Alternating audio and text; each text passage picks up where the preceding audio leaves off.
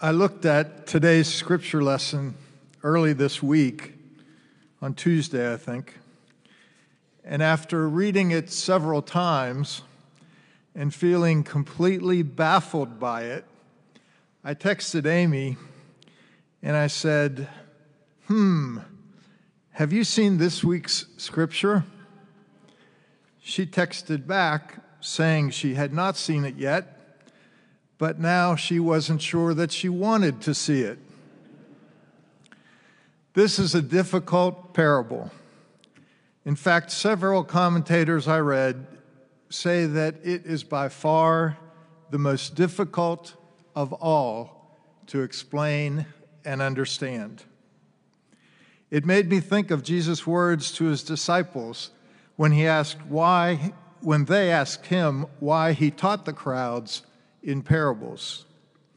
Jesus said, To you, the disciples, it has been granted to know the mysteries of the kingdom of heaven, but to them, the crowd, it has not been granted. Therefore, I speak to them in parables, because while seeing, they do not see, and while hearing, they do not hear, nor do they understand. Well, when I read and reread this parable, I definitely felt like one of the crowd to whom it was not granted to know the mysteries of the kingdom of heaven. I found it interesting that the Roman Emperor Julian, who ruled from 361 to 363, used this very parable to argue for the inferiority of the Christian faith and to discredit Jesus. He later became known as Julian the Apostate. So, what are parables and why did Jesus teach in parables? A parable is a simple story designed to teach or explain an idea or a moral or spiritual lesson. It comes from the Greek word parabole, which means to throw before or to throw alongside. So it is a sort of comparison. Parables can be found as far back as Greek and Roman times and were commonly used by Jewish rabbis. Jesus made such frequent use of parables, somewhere between 36 and 50 in the Gospels, depending on who's counting. He made such frequent use that the word parable today is commonly associated with Jesus' teaching. Parables are stories drawn from ordinary life. They're stories about sheep or coins or weddings or fig trees. They are used to illustrate or compare ideas. The point of the parable is to challenge the hearer to think more deeply and to point us in the direction of understanding how God works. Until the time of the Reformation, parables were almost exclusively interpreted allegorically. Perhaps the most famous example of allegorical interpretation is Origen, who was a scholar about 200 years after Christ, in his explanation of the Good Samaritan. You all know this parable. Well, according to the allegorical view, the man who is robbed represents Adam. Jerusalem is paradise, and Jericho is the world. The priest is the law, and the Levites are the prophets. The Samaritan, of course, is Christ. The donkey is Christ's physical body, which bears the burden of a wounded man. The wounds are his sins, and the inn where he is taken is the church. The Samaritan's promise to return is a promise of the second coming of Christ. How many of you read the parable that way? That's what I thought. For today, most scholars look at one primary lesson from each of the parables. For instance, the parable of the prodigal son is mostly about a loving father who is always ready to welcome his wayward son back with open arms. There are several reasons why Jesus taught using parables. First, they make difficult, abstract concepts easier to understand. Many of his parables were about the kingdom of God comparing it to a mustard seed, the smallest of all seeds, which grows into a tree with many branches, was an illustration which his hearers could understand. Parables are also memorable stories. Even if listeners didn't immediately grasp the intended message, they could remember the story, discuss it with others, and eventually figure out the meaning.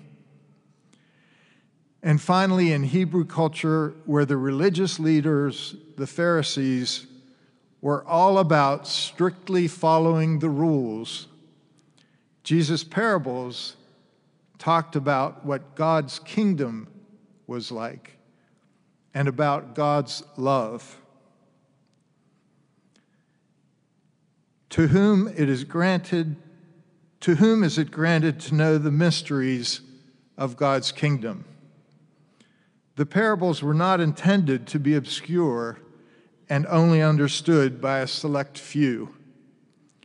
Some followers in the crowd were undoubtedly there for the show, perhaps hoping to witness some remarkable miracle. But for those who had an earnest desire to follow Christ, and to understand God's kingdom, the true meaning of the parables could be found. Jesus said, If you ask, it will be given to you. Seek, and you will find. Knock, and it will be opened to you. If we are even going to begin to understand today's parable, we need a quick mini course on the economics of Roman occupied Galilee in the first century. Don't go to sleep.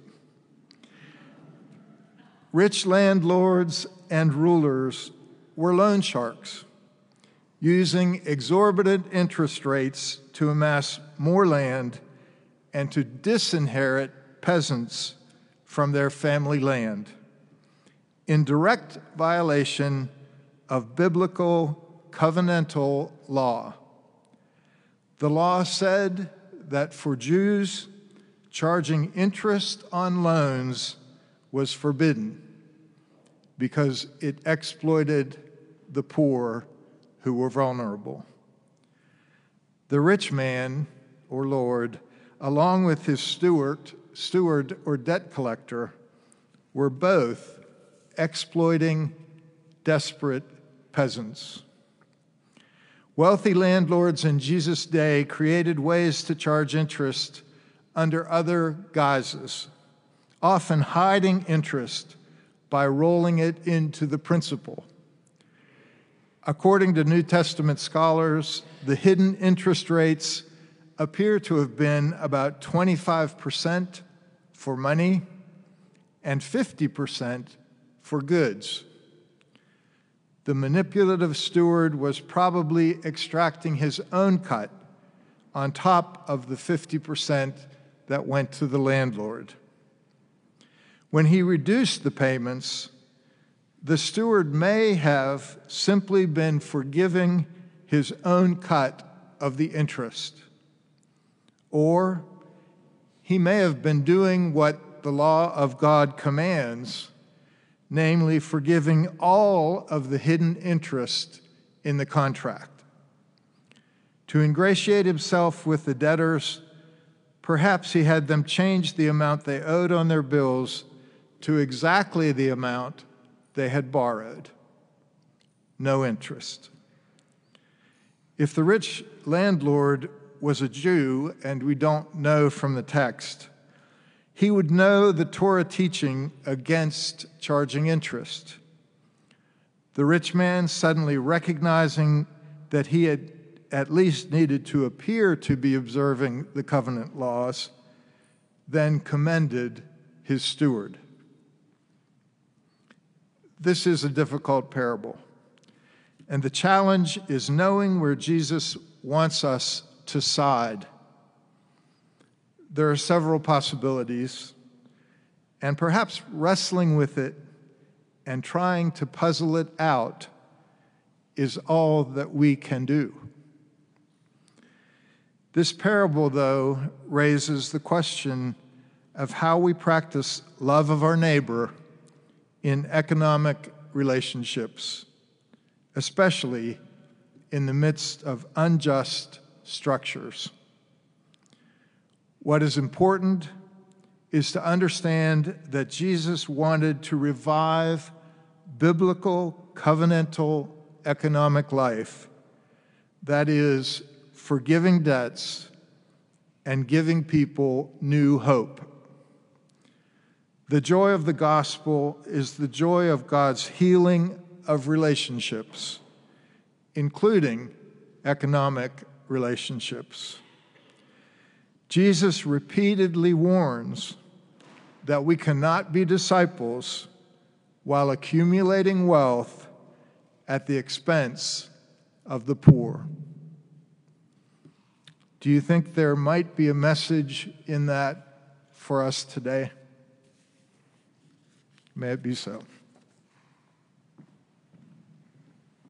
Thank you, Dan. This, the more you know, is our effort at a little biblical literacy, and it is helpful for me to think in terms of well, maybe he wasn't being so dishonest if he was just forgiving how much he was overcharging and how wrong the system was for the wealthy to take care of the poor in such a way. So, was it so dishonest? That's helpful. Dan's last word said something about our task is to wrestle with it and puzzle it out. I hope you'll take this home and wrestle with it and puzzle it out for yourselves. You just get to hear my wrestling and my puzzling in these next few minutes. I really don't remember when I've read more to prepare for a sermon than I did for this one. And almost every single commentary, blog, and journal article about this one parable begins with something like, Wait, what? You've got to be kidding me. The bottom line is this parable really makes no sense and doesn't seem like something Jesus would condone, much less tell himself as a vehicle for instruction.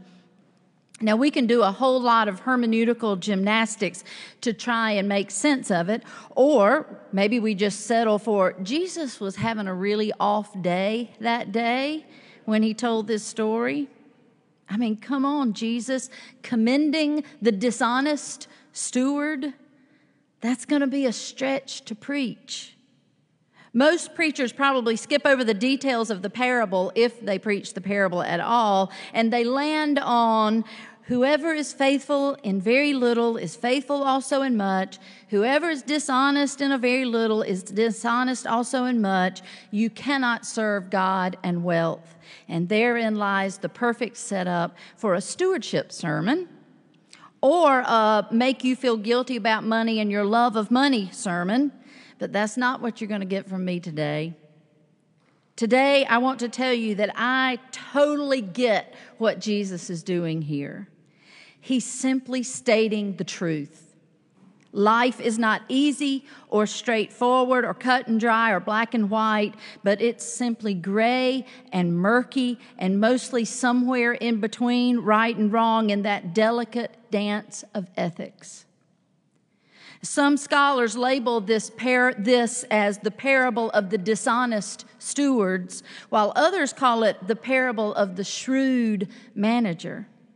And that one word really makes a difference in how you view the story. Totally different takes on it. The parable of the dishonest manager and the parable of the shrewd manager.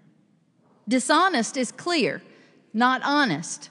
Some might even go so far as to say he's a liar.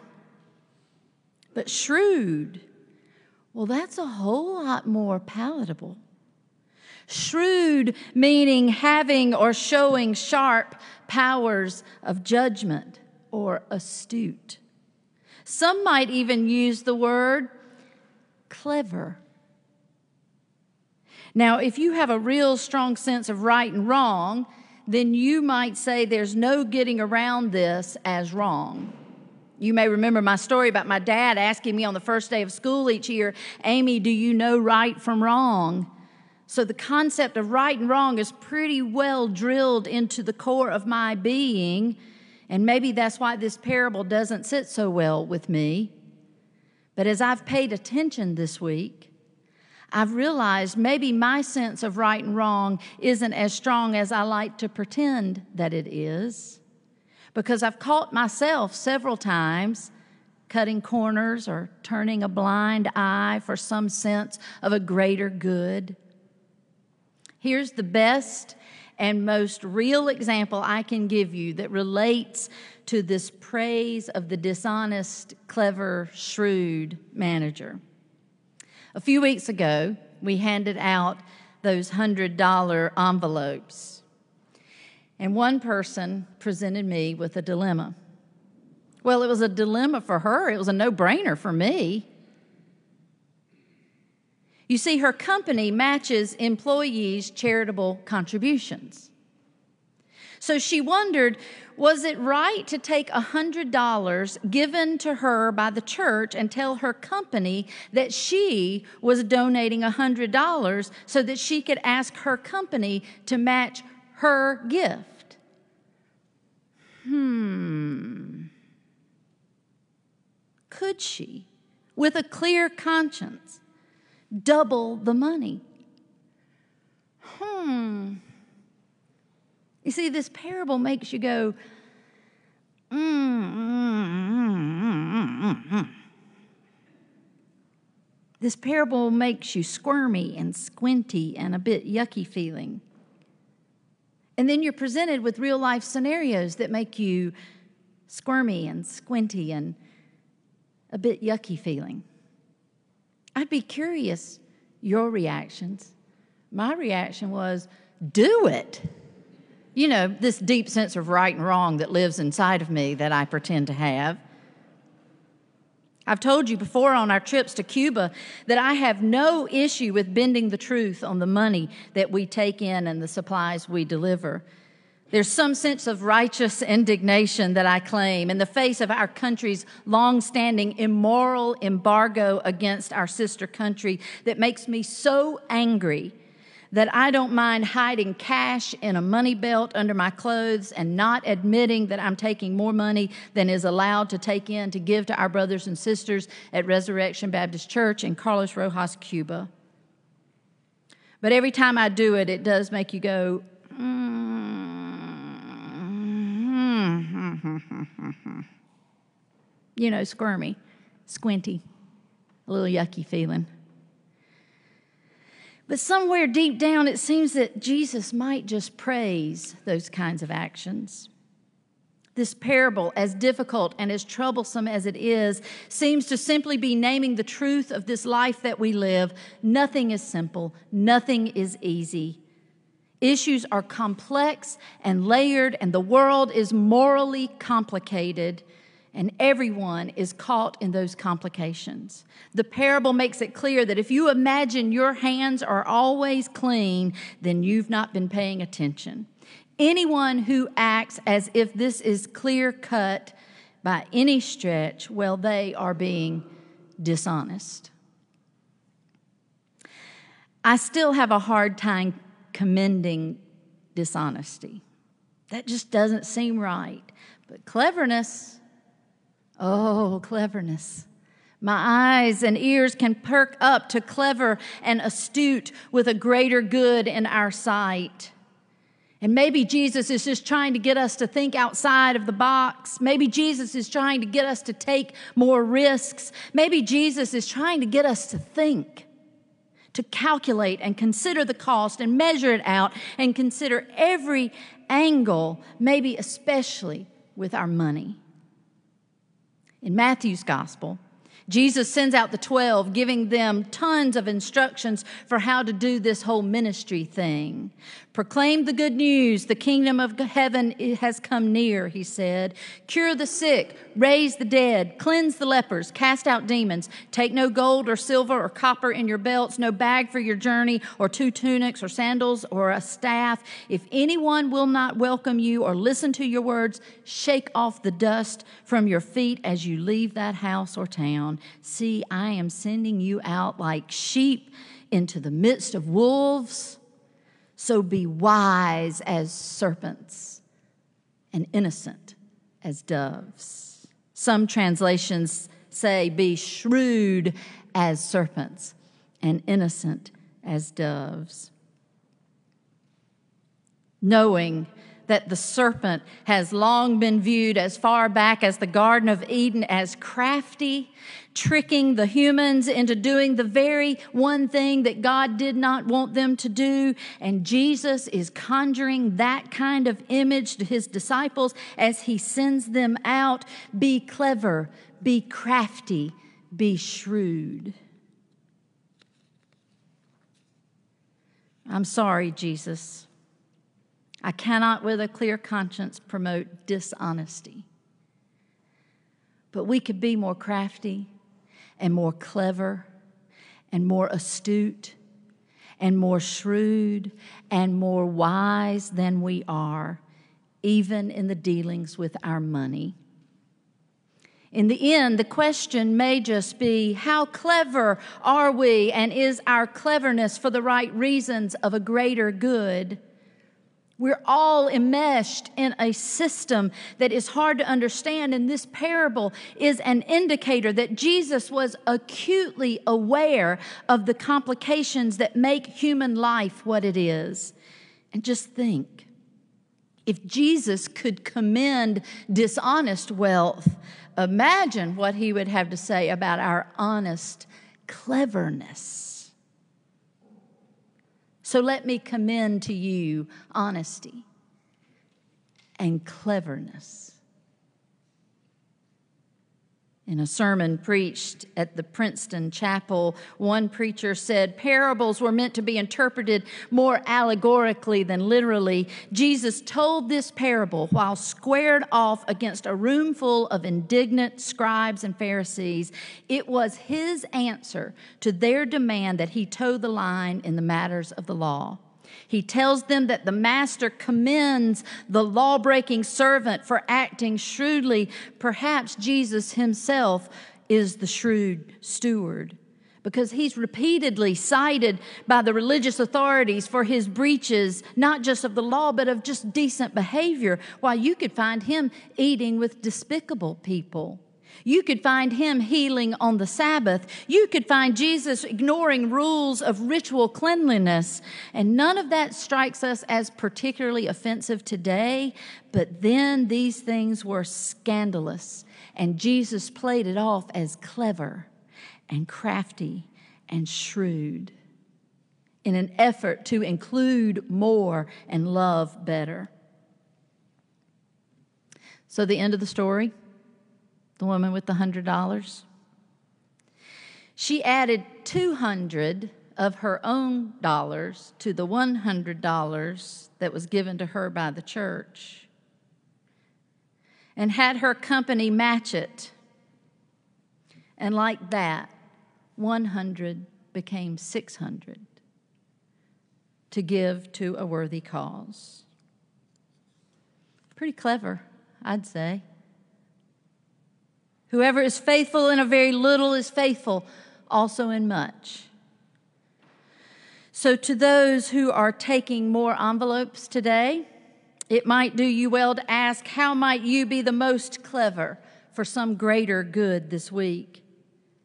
And how might this whole clever pay it forward thing inspire all of us to be more generous, more faithful, and more clever?